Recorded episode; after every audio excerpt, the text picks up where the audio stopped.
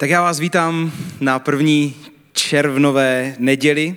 Tenhle ten měsíc v červnu je Den otců, což je jeden z mála svátků, který si pamatuju, kdy jsou, protože se mě to docela týká.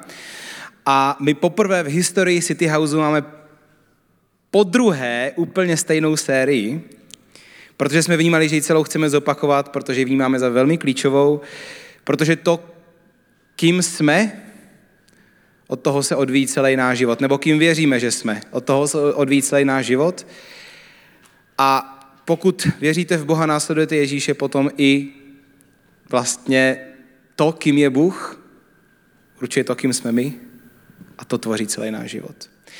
Tuhletu sérii Bůh Otec jsme měli v říjnu 2019, třeba to ještě před pandemií. Víte, že před pandemií normálně existovala planeta Země a všechno se dělo. Normálně jsme tu byli, vím, že už je to jako hrozně zvláštní, hrozně dávno, že už si pamatujeme skoro jenom to, co bylo potom. Kdo tady byl v City Houseu v říjnu 2018? Pár nás tu bylo. Tak aspoň takhle můžete vidět, jak je to neuvěřitelný. Jsme strašně moc rádi za ty z vás, kteří tady ještě nebyli, protože i kvůli vám chtěli jsme tady tuhletu sérii zopakovat. Budeme se bavit o tom, celá ta série bude založena na tom, jaký měl Ježíš vztah s Otcem, s Bohem Otcem. My věříme, že Bůh je duchovní bytost, která je jednou osobou a zároveň třemi osobami.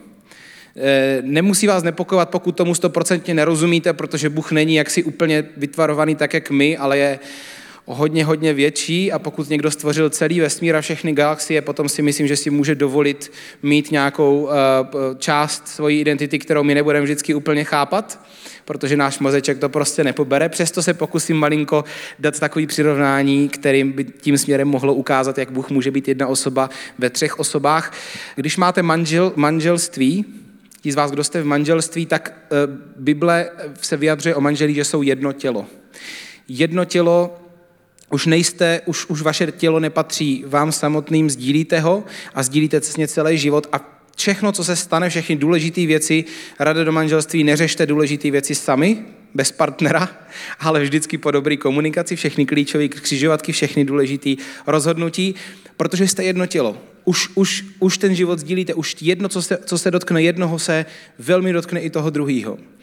A vlastně to, co je v manželství trochu jako výzva a to, na čem potřebujeme pracovat, je, abychom byli stejné vůle. To znamená, abychom se učili, jak si tak nějak směřovat ke stejným věcem a uměli se dohodnout, a občas ta společná vůle znamená, že každý ustoupí o kilometr, aby jsme se mohli potkat.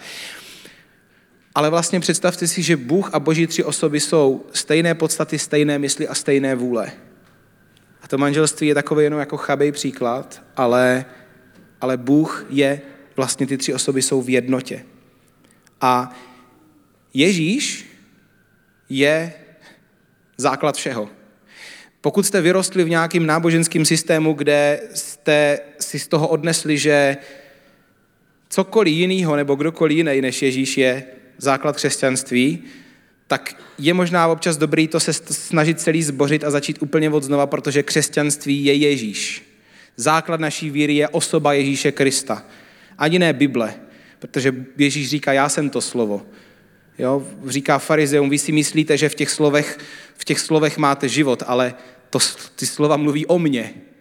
Takže křesťanství je Ježíš. Ježíš je důvod, proč existuje City House. A to, co bychom si přáli, je, abyste se mohli setkat každý z vás s Ježíšem. Ne s dobrou církví. Protože ta bez Ježíše stojí úplně za prd. My bez Ježíše stojíme, ale úplně za prd. Chceme, aby jsme se mohli setkat s Ježíšem. A budeme tenhle měsíc mluvit o aspektu toho, proč se Ježíš mohl stát tím, kým se stal, protože my věříme, že to byl nejenom klíčová postava pro naši lidskou civilizaci, že podle něho počítáme letopočet a slavíme Velikonoce a Vánoce, dva hlavní svátky podle důležitých oblastí důležitých období v jeho životě, to se všechno váže vlastně k Ježíšovi. My věříme, že Ježíš byl Boží syn, který se narodil jako člověk, jako 100% člověk, 100% Bůh, a zároveň zemřel a byl fyzicky vzkříšen. Věříme, že Ježíš je král, Věříme, že Ježíš je Pán a zároveň, že Ježíš je přítel. Věříme, že pokud se chceme ptát na to, jaký je Bůh, tak se stačí podívat jenom na Ježíše a koukat na to, kým je Ježíš. Protože křesťanství je Ježíš, Ježíš je Bůh. A to, co často děláme, když si teda řekneme, že Ježíš je ten hrdina, ke kterému chceme vzlížet, tak to, co často děláme s příběhy hrdinů, je, že je posuzujeme podle jedné věci, nebo dvou, jo. Když máte skvělýho fotbalistu, nikoho moc nezajímá, jaký je ten fotbalista manžel. Prostě jako, jo, nikde neuvidíte články o Cristianovi Ronaldovi, o tom v první řadě, jaký je manžel, ale o tom, jak hraje fotbal. Pokud máte rádi Avengery, tak třeba Halka nikdo nebude posuzovat podle jeho schopnosti empatie, teda moc jí nemá velkou, pokud jste to viděli, ale budou ho všichni posuzovat podle jeho síly. Prostě my hrdiny vidíme zkresleně podle toho, co se nám na nich líbí. Ale na Ježíšovi je strašně důležitý, vlastně na každém hrdinovi, koukat se na tu anatomii, proč se stali tím, kým se stali, protože zatím vším jsou důvody, nějaký motivace a možná jejich rodinný prostředí. Proč se stali tím, kým se stali? A Ježíš, a když se podíváme do Bible, tak Ježíš je neuvěřitelný vidět, jak moc potřeboval přítomnost svýho otce. I když vlastně byl Bůh v lidském těle, a věříme, že byl Bůh, jak moc ho potřeboval. To nám ukazuje dvě věci. Jednak nám to ukazuje, jaký je Bůh a že nám chce být blízko. A taky to, jak každý z nás potřebuje otce. Boha lze znát jenom jako intelektuálně, jako nějakou neosobní sílu. Ale ne osobně. Je možný mít jenom rozumový nějaký poznání toho, že Bůh je, ale to nikoho nikam nedovede. Když se podíváme do Bible, a dám vám malý spoiler, který ví teďka málo lidí, kromě toho, že teďka ví celá první bohoslužba, protože už jsem to jednou říkal. Takže sorry. Vlastně už to ví dost lidí, ale vy to ještě nevíte. V červnu budeme mít sérii o božích jménech. Budeme se bavit o 4 božích jménech ze Starého zákona, o tom vlastně, kým je Bůh a co o sobě říká, jaký jsou aspekty jeho charakteru a jeho podstaty. A v Bibli je 2340krát pro Boha označení jména Elohim, což znamená stvořitel a všemocný. Kreativní Bůh, který stvořil celý vesmír a který drží veškerou moc nad ním. 2340krát. Ale 6807krát je v Biblii pro Boha označení Jahve, což je osobní Bůh. Mimochodem o obou dvou těch jménech budeme mluvit. Bůh nám v celé Biblii naznačuje, že nechce jenom, abychom o něm měli známost, abychom ho viděli jako někoho, kdo stvořil, kdo tvořil, kdo má moc, ale abychom ho viděli jako osobního Boha, abychom věděli, že nám chce být blízko, že chce být náš otec. A dal si na tom tak záležet, že byť je mocný, tak téměř 3krát víc v Biblii dal najevo, že je osobní. A tady trochu nastává problém, když řeknu to slovo otec. A o tom celá ta série vlastně je. Že když si vezmete tu Boží trojici, tak máte toho Ducha Svatého, který vlastně je v každém člověku, který se rozhodne následovat Ježíše, tak v něm je Duch Svatý a pomáhá nám na té cestě. Duch Svatý je jenom jeden, to je v pohodě. Máme Ježíše. Jde o to, jaký ten obraz toho Ježíše. Máme, ale furt je Ježíš jakoby jeden. Ale když řekneme, že tam je Bůh Otec, tak najednou Otec už není jeden. To se nám začíná míchat, protože každý z nás má svého fyzického otce, nebo měl svého fyzického otce. A teď záleží, jakou máme zkušenost v životě a podle toho často se koukáme i na Boha Otce, podle toho, jakýho jsme měli fyzického otce.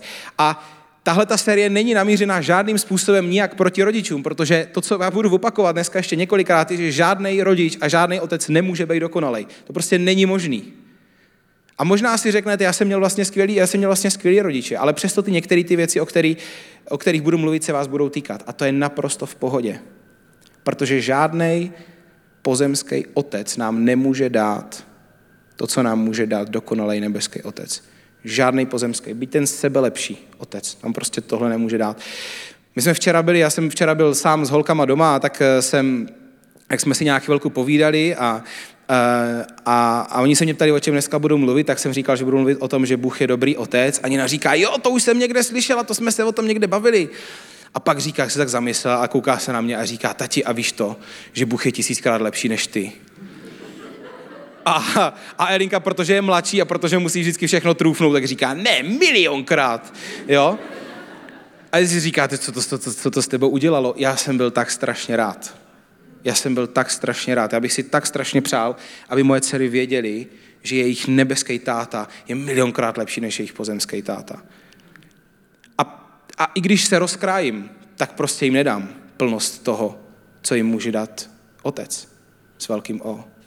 A já se rozkrájím a budu se snažit jim předat maximum těch otcovských darů, o kterých dneska budu mluvit, ale nedám to. Prostě to nedám. Každý z nás má v sobě dítě, přátelé. Každý z nás, nehledě na váš věk, máte v sobě dítě. Já jsem minulou neděli mluvil o tom, že naše mysl je jako rally auto. V rally autě jsou dva lidi vepředu. Je tam řidič a je tam spolujezdec. Jo?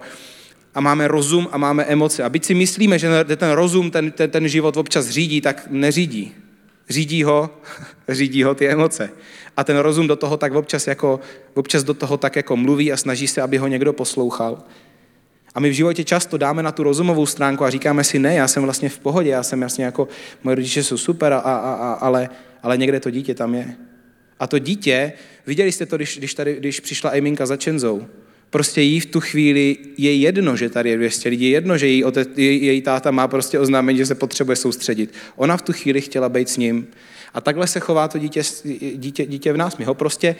My ho nevychováme tím, že mu řekneme, co má dělat. S tím dítětem je potřeba mluvit. S tím dítětem je potřeba ho mít rád, je potřeba ho nezanedbávat. A to vlastně s náma dělá Bůh, že nás vede do celistvosti, do toho, že ten rozum s těma emocema spolu mluví, komunikujou. Strašně pomůže, když víme, že máme Otce s velkým O, který je dokonalý. A náš tak s pozemským otcem, když se teďka vrátím k tomu vašemu otci, kterýho některý z vás znáte a někteří neznáte a někteří z vás ho máte a někteří z vás jste ho už ztratili, ten určuje strašně moc. Víte, kdo jste v City Houseu díl, tak víte, že já rád propojuju křesťanskou víru a Bibli vždycky s jakoukoliv vědou, která existuje a s dnešní dobou, protože věřím, že Bible je velmi relevantní kniha, velmi aktuální a přeju si, aby jsme přemýšleli nad věcma v souvislostech, protože náš svět je komplexní, zároveň víra je velmi jednoduchá, ale je dobrý vědět, proč věříme tomu, čemu věříme a neustále se vlastně znova přesvědčovat, jak neuvěřitelně Bůh je kreativní a úžasný a jak věci, které nacházíme v Bibli, potom s nima někdo přijde, napíše o nich knihu psychologii nebo sociologii a prodávají se toho miliony kusů a ono už to dávno je v tom starém písmu. Vztah s otcem ho ovlivňuje strašně moc. V Kanadě vznikl výzkum, kde poradci a pedagogové zkoumali, jak dopadá význam otců na děti. A když říkám na děti, myslím tím syny i dcery.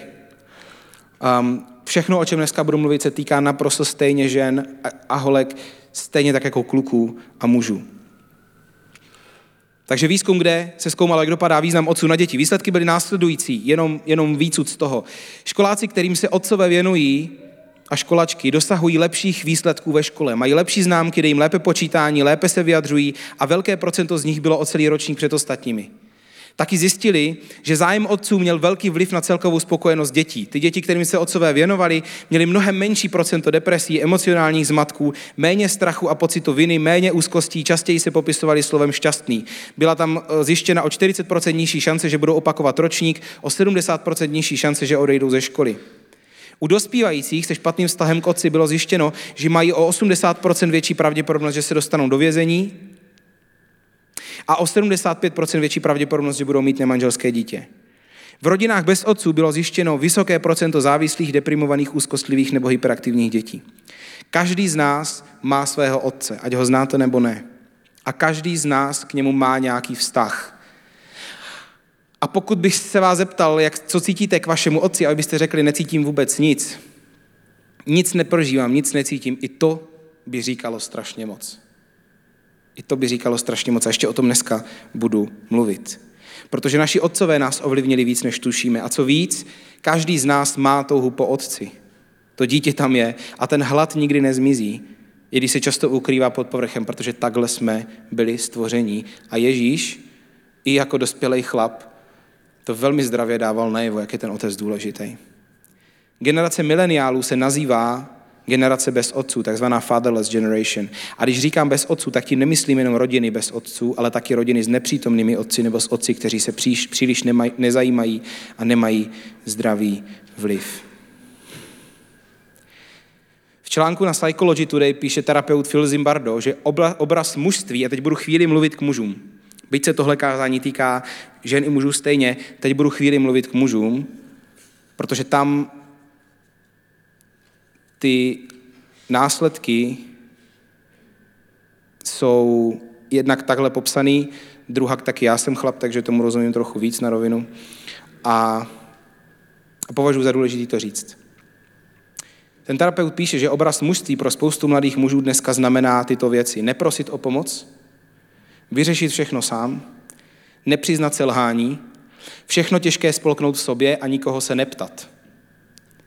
Emoce jsou pro holky a chlapi nebrečí. To je taková jako nevyslovená pravda, kterou jako tušíme, že to je blbost.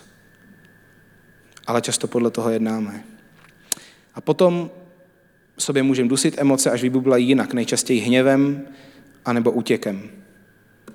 Máme tendenci nést náš svět na našich ramenou, až nás začne drtit. A jak se s tím potom člověk vyrovnává? Občas tím, že utíká do práce nebo kamkoliv jinam, k pornu. Jíme víc nezdravě, příliš pijeme, máme málo opravdových přátel. Ten obrázek, co tady maluju, neplatí pro všechny, ale střípky z toho, tady najde podle mě většina chlapů v místnosti, tam nějaký střípky z tohohle toho najde. Jenom vsuvka, pokud vám všechno, o čem dneska budu mluvit, bude spíš sedět na mámu, je to v pohodě, může to tak být, protože rodiče ten obraz tvoří společně, přesto budeme mluvit o otci, protože nám půjde o dokonalého otce, kterým je Bůh. To, co potřebujeme, je právě ten silný a fungující příklad. A dneska se podíváme na ten nejsilnější příklad, jaký znám. Podíváme se na to, jak popisuje Bible vztah Ježíše a jeho otce. Podíváme se na dvě pasáže v Bibli z Matoušova Evangelia, které vlastně popisují velmi podobnou věc, kterou Bůh řekl, ale v úplně jiných konturách. A ty první dva verše jsou naprosto klíčový z jednoho důvodu. Hned se k tomu dostanu. Matouš 3, 16 až 17. Když Ježíš vystoupil z vody, uviděl, jak se na něj z nebe snáší Boží duch v podobě holubice. Současně se ozval hlas. Toto je můj milovaný syn, moje radost. To je situace po křtu. Ježíš se křtil a ozve se, vzhledem k tomu, že to zapisuje Matouš, tak ten hlas musel být slyšet. To reálně muselo jako znít bez repráku. Normálně to prostě slyšel. A ten hlas Boha Otce říkal, toto je ten můj milovaný syn, moje radost. Tohle jsou slova, které si každý člověk přeje, aby jeho otec vyslovil před ostatníma. Představte si, že váš otec v momentě, kdy tam jste a jsou tam další lidi, o vás řekne, tohle to je ten syn, který ho miluju, tohle to je ta dcera, kterou miluju. Moje radost, jsem na něho hrdý, jsem na ní hrdý. Každý by si tohle to přál slyšet. A víte, co je strašně klíčový? A to je ten moment, kde si okamžitě podrážíme nohy, většina z nás. Co je klíčový na těchto verších? Je to, kdy byla řečena. Kdy byla řečena. Tohle je totiž na naprostým začátku Ježíšovy pozemské služby. Vlastně křtem tak nějak jakoby začíná Ježíšova služba aktivní, nebo tak aspoň jak ji známe. Ježíšovi, přátelé, táhne na 30, ale ještě nic pořádného a nadpřirozeného neudělal. Nebyli tam, nečteme o žádných vzkříšení z mrtvých, o žádných zástupech, co by ho následovali. Ježíš byl tesař z Nazaretu. Pravděpodobně prostě reálně vyráběl stoly a židličky. Lavice. A tak je strašně důležitý, že to, co mu ten otec říká před ostatníma, není za odměnu. To není tak, že by se ten otec podíval a říká, tak se na to podíváme, Ježíš, jo, 200 lidí tady na minulém kázání, 5 vzkříšení z mrtvých, 3krát uzdravená noha, počkej, mrknu do hodnocení, to je za 1, výborně, toto je můj milovaný syn, na základě prostě toho, co udělal, ne, a tam většina z nás, a tady už si podrážíme nohy často, protože my nějak si chováme podle toho, že Boží přijetí a Boží otcovství je v reakci na to, jak jací my jsme. A přátelé, není. To je dar. Nemůžete, jako dítě si nezaslouží svého otce. Ani pro dobrý, ani pro špatný. Prostě otcovství je identita. To, že máte tatínka skvělýho, to vám bylo daný. To se nedá si zasloužit, to se nedá odpracovat a ani to nemůžeme začít zkoušet, protože v tu chvíli to nefunguje. A tohle je hrozně důležité vidět, že Ježíš ještě nic neudělal. Vlastně Ježíš žil úplně obyčejný život, jakoby nehodnej Božího syna, ale vlastně věděl, čí je.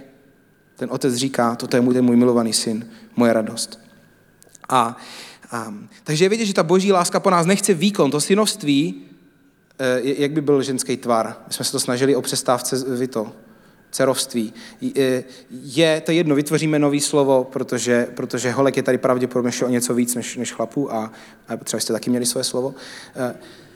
Synoství a dcerovství je zadarmo. Je to věc identity, ne zásluh. A ještě silnější je, když čtete o pár kapitol dál, že otec říká stejný slova o Ježíšovi podruhé a něco k ním přidává. Matouš 17, 1 až 5. To je v situaci, kdy jsou nahoře na jednom kopci, kam Ježíš vzal jenom 3 svoje nejbližší učedníky. A tam se píše, po 6 dnech vzal s sebou Ježíš pouze Petra, Jakuba a jeho bratra Jana a vyšli na vysokou horu. Náhle učeníci spozorovali, že Ježíšův vzhled se změnil. Tvář mu oslnivě zářila jako slunce a jeho oděv se skvěl bělostí. V tom uviděli Mojžíše a Eliáše, starozákonní proroky, jak s ním rozmlouvají. Petr zvolal, Pane, je nám tu tak dobře, jestli chceš, postavíme vám tu přístřeší a zůstaneme tady. Než to však dořekl, zahalil je oblak a slyšeli hlas. Toto je můj milovaný syn, moje radost. Toho poslouchejte. Je to kouzelná vlastně pasáž, jo? Protože je v ní vidět několik věcí, kromě toho, a to je nádherný na Bibli, že těsně před větou, kde je vlastně jedna z nejklíčovějších pasáží ohledně naší identity, ohledně toho, kým byl Ježíš a kým můžeme být my, tak těsně předtím jsou tam věty o tom, že Petr mele něco úplně z cesty. Jakože úplně. Je to tam, zapsal to ale Matouš, jo? Matouš celník, který uměl zapisovat ty tabulky, prostě zapsal tak, jak se to stalo. A je to se nádherný, jak Bible odhaluje ty lidský momenty, jo? Tam se jim zjeví teď Mojžíš a Eliáš, on na to kouká a prostě vůbec netuší a říká, postavíme stany, jo? A všichni na něho, určitě 2 se na něho koukají, jako, co to meleš? A je to tam a teď v těchto těch konturách zazní ten hlas podruhý. Jo, který ho zase Matouš, který to musel mít z vypravování Petra a Jakuba, myslím si, že ty 2 bráchové to potom řekli, jak to ten Petr, co tam mlel, tak Matouš to zapsal tak, jak se to opravdu stalo. A slyšeli hlas, toto je můj milovaný syn, moje radost, toho poslouchejte. A ty 2 poslední slova, toho poslouchejte, jsou tam přidaný. A ta věta, toto je můj milovaný syn, moje radost, toho poslouchejte, ta má v sobě víc, než je toho možná na první pohled zjevný. Tahle ta věta totiž skrývá 4 dary, které dobrý otec může dát svýmu dítěti. A já dneska doufám, že rozšířím trošku váš pohled na otcovství, protože často, když se mluví o dobrým otci, tak se mluví hlavně o identitě. To znamená, kým jsem, ale identita je pouze jeden z těch 4 darů, pouze první z darů, který dobří otcové můžou svým dětem dát. Ty dary jsou celkem 4 a každý z nich je extrémně důležitý a každý z nich je velmi cítit, pokud chybí. A znova říkám, pokud jste měli skvělýho tátu nebo skvělý rodiče, to neznamená, že jste kompletní. Protože žádný otec nemůže dát dokonale tady tyhle 4 dary. Není to v lidských možnostech. Dokonale to může dát pouze Bůh Otec, pouze dokonalý Otec. Ty 4 dary otce jsou za prvé identita. Toto je můj syn. Toto je můj syn. Tam to celý začíná. Kým jsem? Seš můj syn. Kým seš? Kým jsem? Jsem Boží dcera. Jsem jeho dcera. Jsem dcera. A to je jenom první dar. Druhý dar je láska. Už to není jenom jsi můj syn, jsi moje dcera. Už to je jsi milovaný syn a milovaná dcera. Protože ono se to dá taky říkat jako, teď mám na jazyku ten film, kde to je, že prostě ten borec, tuším, že to byl mafián, říká, je to můj syn, jo. A takže můžete jako vědět, že jste něčí syn, ale to neznamená, že jste milovaný syn. To znamená, že jste jako syn, teda, že jako Je to teda moje krev, ale ta láska tam úplně nemusí být. Láska je milovaný syn, milovaná dcera. Třetí dar, který je trochu triky, je zalíbení. Není jenom, že vím, že jsem syn a že vím, že jsem milovaný syn, ale je tam zalíbení, je tam moje radost. Symbolizuje to ta věta, jsem na tebe hrdej. Jsem na tebe hrdej. Mám z tebe radost. To je něco trochu jiného než identita, trochu něco jiného než láska. To je zalíbení. A čtvrtý dar je postavení, kdy vlastně při druhý pasáži říká už Ježíš, říká Bůh o Ježíšovi, toho poslouchejte. A vlastně to už je v Ježíšově službě tady tohleto. Toho poslouchejte. A to je autorita. Autorita, postavení, důvěra. Že vás otec uvede do něčeho, co budete dělat. Půjdeme si ty dary rychle probrat. První dar je identita. Toto je můj syn. Identita je klíčová, protože nám dává úplný základ pro naši hodnotu. A jakou věříme, že máme hodnotu, podle toho se potom chováme k sobě i k druhým. Pokud člověk stráví život tím, že je neustále naštvaný na sebe a bičuje sebe, tak tam moc ty lásky k druhým úplně nezbyde, protože ta pozornost prostě směřuje pořád dovnitř. A stejně se to nedá vyřešit. Protože když to příště uděláte líp, tak to neznamená, že na sebe se budete méně zlobit. Ta laťka je vlastně, my si svýma ideálama často podrážíme nohy. Hodnotu nám náš otec dává velmi často slovy, větami typu ty jsi. Já vždycky říkám, že když už řekneme větu ty jsi, tak musíme hodně přemýšlet, co řekneme potom. Že často se to říká i v manželství, že máme maximálně konfrontovat chování. Když si tohle to řekl, tak jsem se cítil takhle, anebo tvoje chování v tu chvíli bylo takovýhle, ale ne ty jsi. Protože v tu chvíli dáváme takhle nálepku na čelo, na identitu. Identita by se nikdy neměla konfrontovat. Jenom chování, jenom jednání nebo slova. Takže pokud jste někdo slyšeli větu typu si hloupý, si neschopný, si nezralý, si horší než tvůj bratr, nebo podívej se na svého bratra, jak mu to jde, tak nám to tvoří hodnotu. A otec hodnotu buď to dává, nebo bere. A pravda je taková, že každý z nás podvědomě hledáme stvrzení toho, kým jsme, co děláme, čeho jsme dosáhli u našeho otce.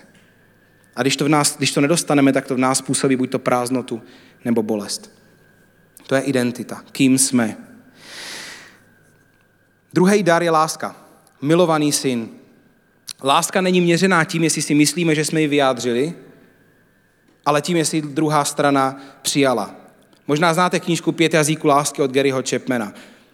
Jo, tam každý přijímáme lásku jinak. Je tam pozornost, skutky služby, fyzický kontakt, dárky a skutky služby. Děkuju, nemám to tady připravený teďka. Ale těch 5 darů a každý z nás se v tom někde dokáže najít a seřadit to.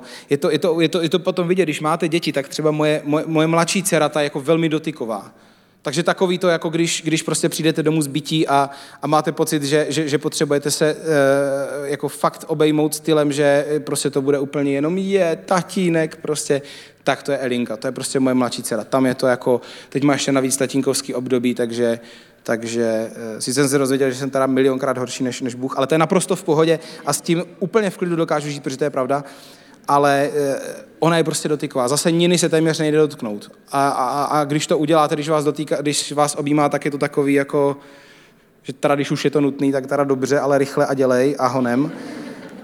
Ale ona je zase na pozornost. Ona si prostě pamatuje, kde jsme spolu byli a když já jsem dělal to, co vlastně, když my jsme tam byli spolu a bylo to pro ní. Ne, že já jsem jí vzal někam, kam jsem chtěl já a ona tam se mnou byla a byli jsme spolu. To není úplně čas spolu.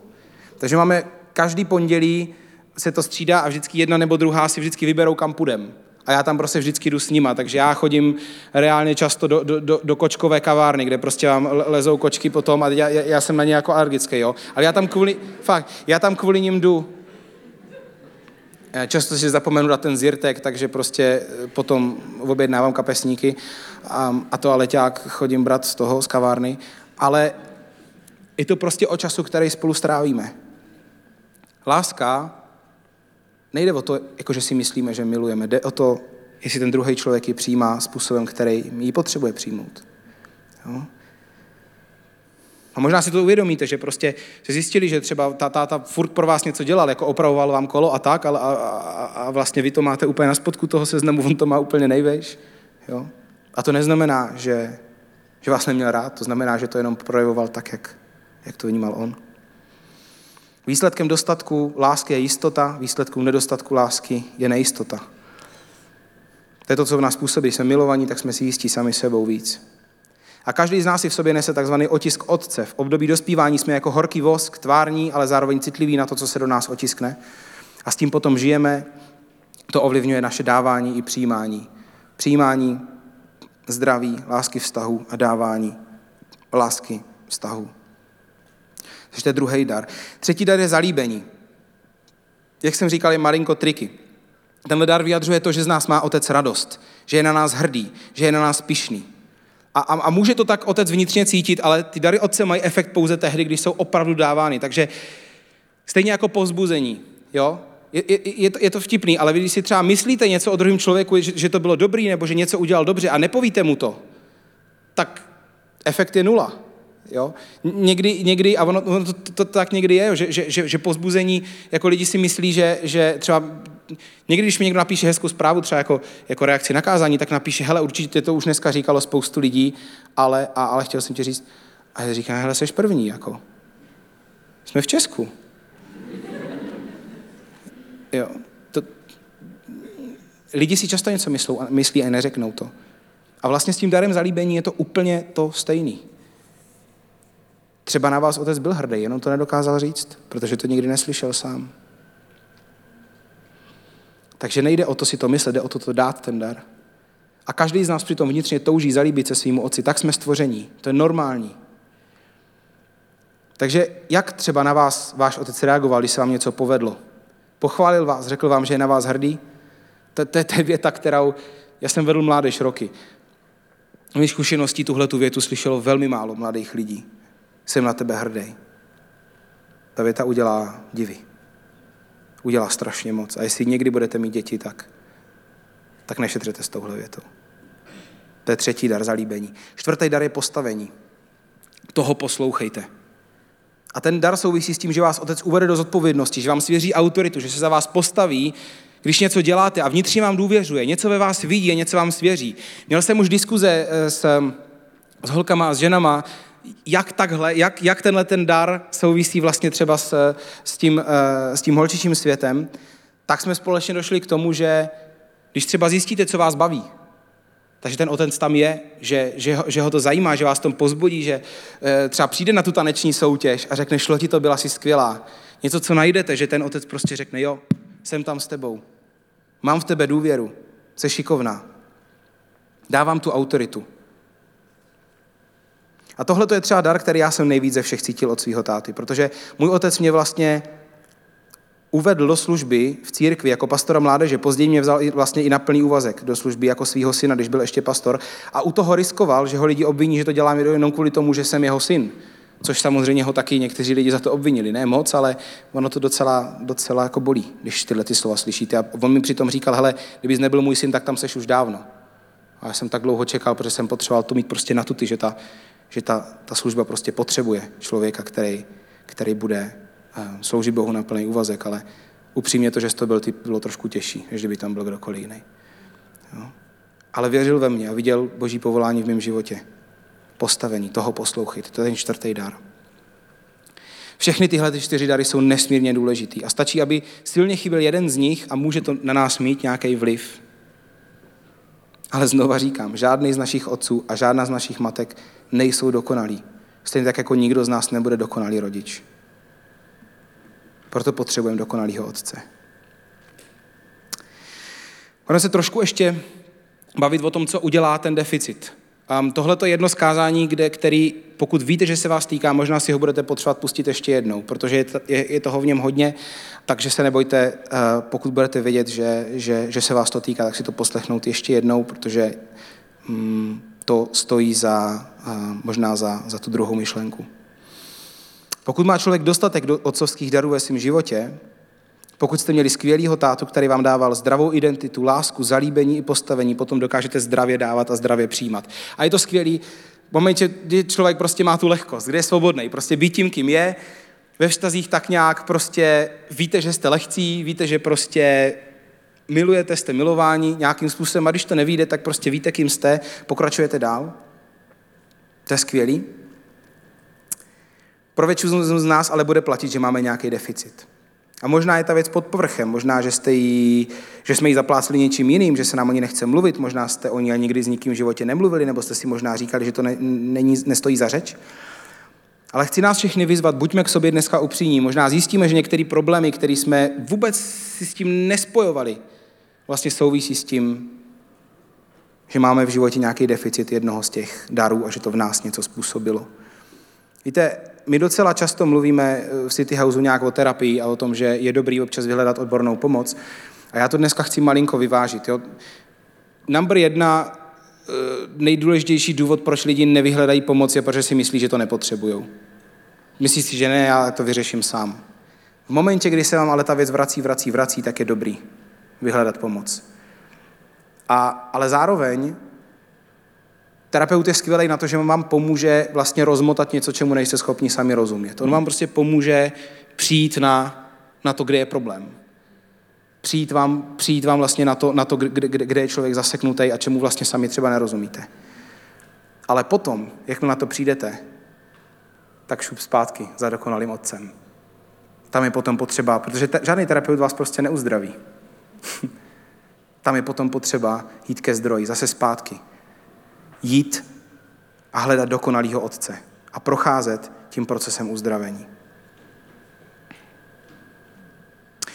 Jsou v podstatě 2 typy deficitů, který si můžeme ze vztahu s naším otcem nést. A to je prázdnota a zranění. A často ty 2 věci můžou i existovat společně. První je otcovská prázdnota. To v podstatě znamená, že ten otec tam nějakým způsobem nebyl. A nebo když si řeknete, co vlastně cítím, když pomyslím na svého otce, tak vlastně si řeknete vlastně nic. Jo? A tak potom tam mluvíte na rozum a říká, ale přece bys něco měl cítit, kdyby byl skvělej. A to dítě řekne, no, ale já nic necítím. A je dobrý si to pojmenovat tak, jak to je. Otcovská prázdnota může působit necitlivost, což znamená, že tu část, kterou nám vždycky ve vztahu k otci chyběla, tak uzavřeme, děláme, že neexistuje. Problém je, že tím uzavřeme i část sebe a potom nejenom, že do sebe nepustíme dobré věci, ale nejenom, že do sebe nepustíme zlý věci, ale my tu oblast prostě uzavřeme úplně, takže do sebe nepustíme ani dobré věci. A to potom, pokud tam je někde necitlivost, tak potom jednou partner prostě vám řekne větu typu, hele, já mám pocit, že se k tobě nemůžu dostat, já mám pocit, že tam je prostě oblast, o které kam mě prostě nepustíš. Možná jsi tam ani ty sám nebyl nikdy. Ale prostě něco zůstane úplně uzavřenýho, jak kdyby děláme, že to neexistuje. Ale ono je to poznat.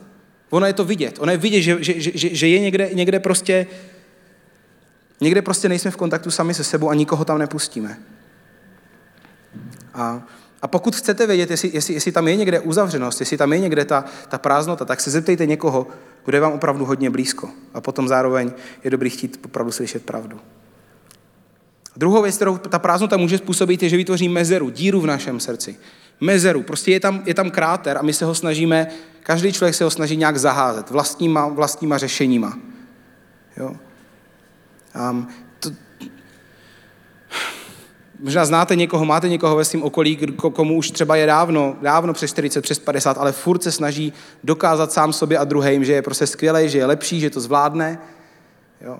My jsme měl ve své blízkosti člověka, který měl prostě v rodině spoustu, vlastně byli velmi úspěšní lidi a většina z nich podnikala.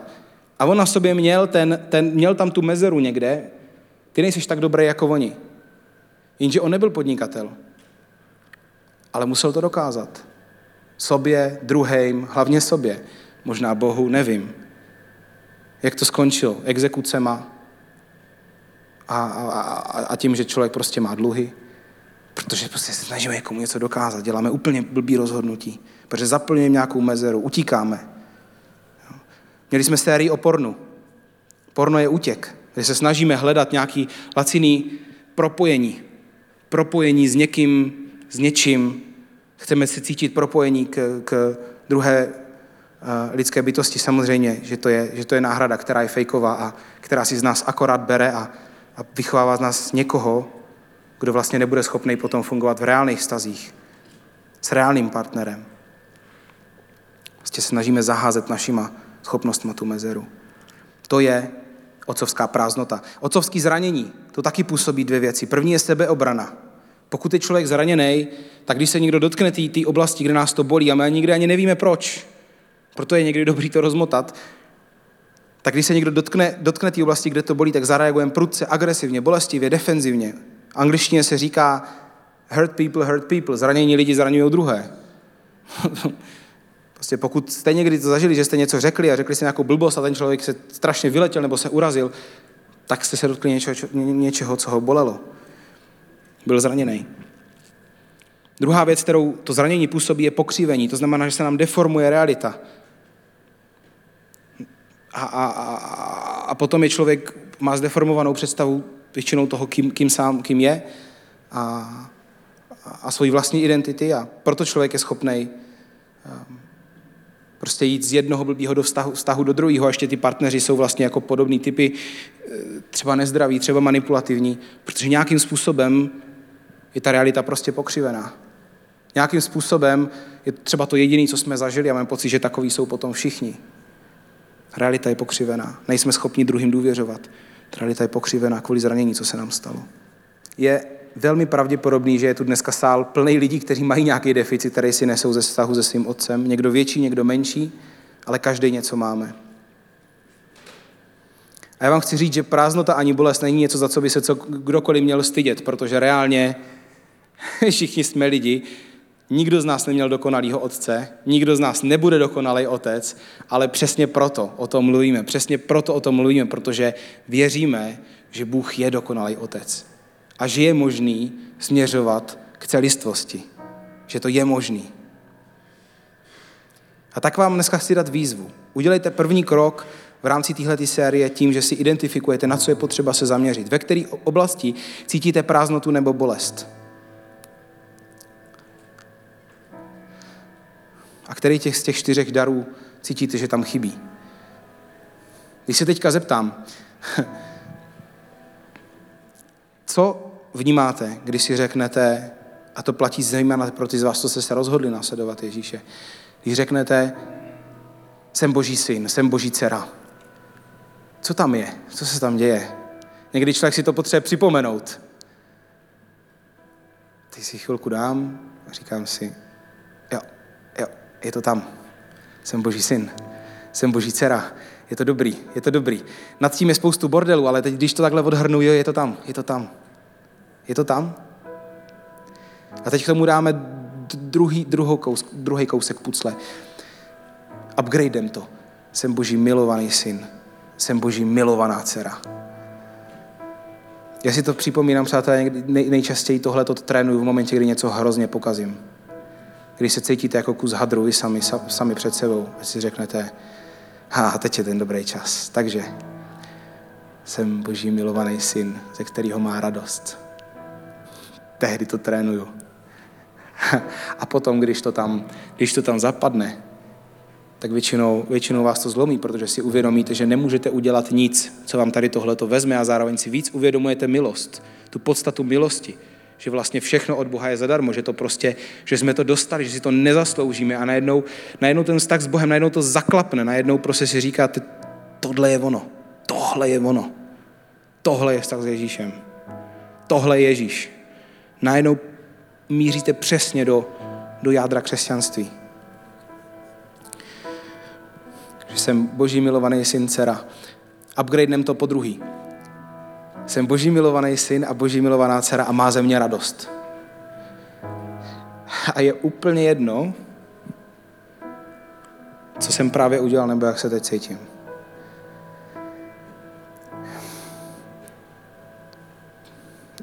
Já nejsem moc emocionální člověk, jako defaultně, ale jeden moment v mém otcovství mě úplně mě rozsekal. Kdo máte malé děti, tak víte, že malé děti rozlívají pití. Jo? Když to utíráte po třetí za ten den, tak už fakt se vám zdvihá adrenalin. A Elinka jednou rozlila 3krát za den pití. jsem jí takhle dal další pití a říkám, Elinko, prosím tě, nevylej. Teď jsem uslyšel ten známý zvuk, asi za 5 sekund. Teď jsem se otočil, zdvíhal se ve mně ten adrenalin a viděl jsem, jak ta 4letá Eli se na mě takhle kouká a má ruce strčený v té vodě a snaží se to těma malejma ručičkama zakrýt tu vodu. V tu chvíli mě vytryskly slzy a říkal jsem si,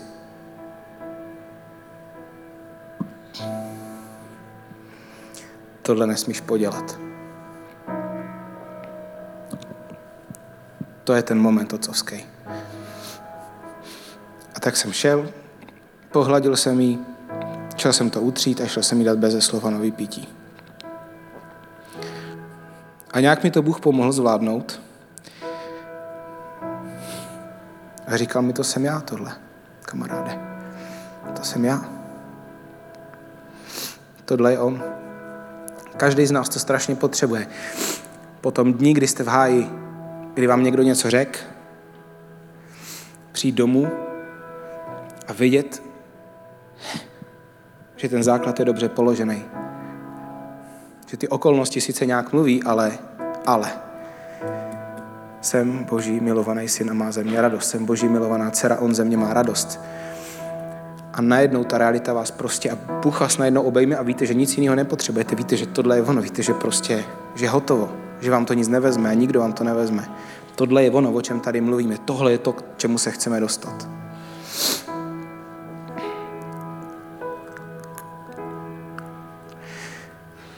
Bůh Otec je dokonalá verze vašeho Otce. Bůh Otec je dokonalá verze vašeho pozemského Otce. A i když ho nemáte, anebo jste nezažili otcovství, zdraví, je tady Bůh Otec. Takže dneska věřím, že Bůh vám všem říká, ty jsi můj milovaný syn, moje radost, ty jsi moje milovaná dcera, moje radost. A ono to nejde tak, že prostě že si to vezmeme a teď to nahrajeme, ajťáci, že to nahrajeme na tu USBčko tam a teď to tam vložíme, to tam bude. Ono je potřeba to otevřít, pouštět to tam. A na Božích pravdách je nádherný to, že my se jim učíme věřit. Takže první krok, co dneska můžeme udělat, můžeme říkat, Bože, já se ti rozhoduju dneska věřit, že to o mě říkáš, já ti věřím. A teď to budu postupně pouštět do sebe. Takhle to je. Takhle to je, i když jsem tohleto slyšel, když takhle se ke mně dneska lidi chovali, tohleto mi někdo řekl, takhle to je ta moje určující pravda, kterou mi nikdo nevezme. Pojďte za mnou, prosím. Budu se nakonec modlit a budu se modlit za to, ať, protože my tady můžeme vyprávět cokoliv, ale stejně to nejvíc, co můžete dostat, je to, že se prostě potkáte s dokonalým Otcem, že se vás dotkne, že budete najednou vědět, že tu je, budete vědět, že tu je pro vás a budete vědět, že to je on. A to chcem. Od toho tu je církev. Aby ukazovala lidem Ježíše, aby ukazovala lidem Boha. Tak já se teď budu modlit. Bože, tatínku, díky za to, že tady můžeme společně být a díky za to, že můžeme objevovat, jaký seš. Prosím tě, Pane, aby ses teďka dotýkal tě z nás, co to potřebujou. Aby se nám ukazoval svoji identitu, kterou dáváš nám jako dar, že můžeme být tvoji plně přijatí synové, plně přijatí dcery a že nám to vytvoří pevný základ v životě, který se nehne v jakýchkoliv okolnostech. Prosím tě, Ježíši, ukazuj nám dneska svoji lásku, že nejsme jenom technicky synové a dcery, ale že jsme milovaní synové a dcery. Ježíši, ukazuj nám dneska, že nejsme jenom milovaní synové a dcery, ale že z nás máš radost, protože jsme tvoji. A že nám taky důvěřuješ a říkáš, pojď, běž, věřím ti, jde ti to. Mluv k nám, Pane, prosím.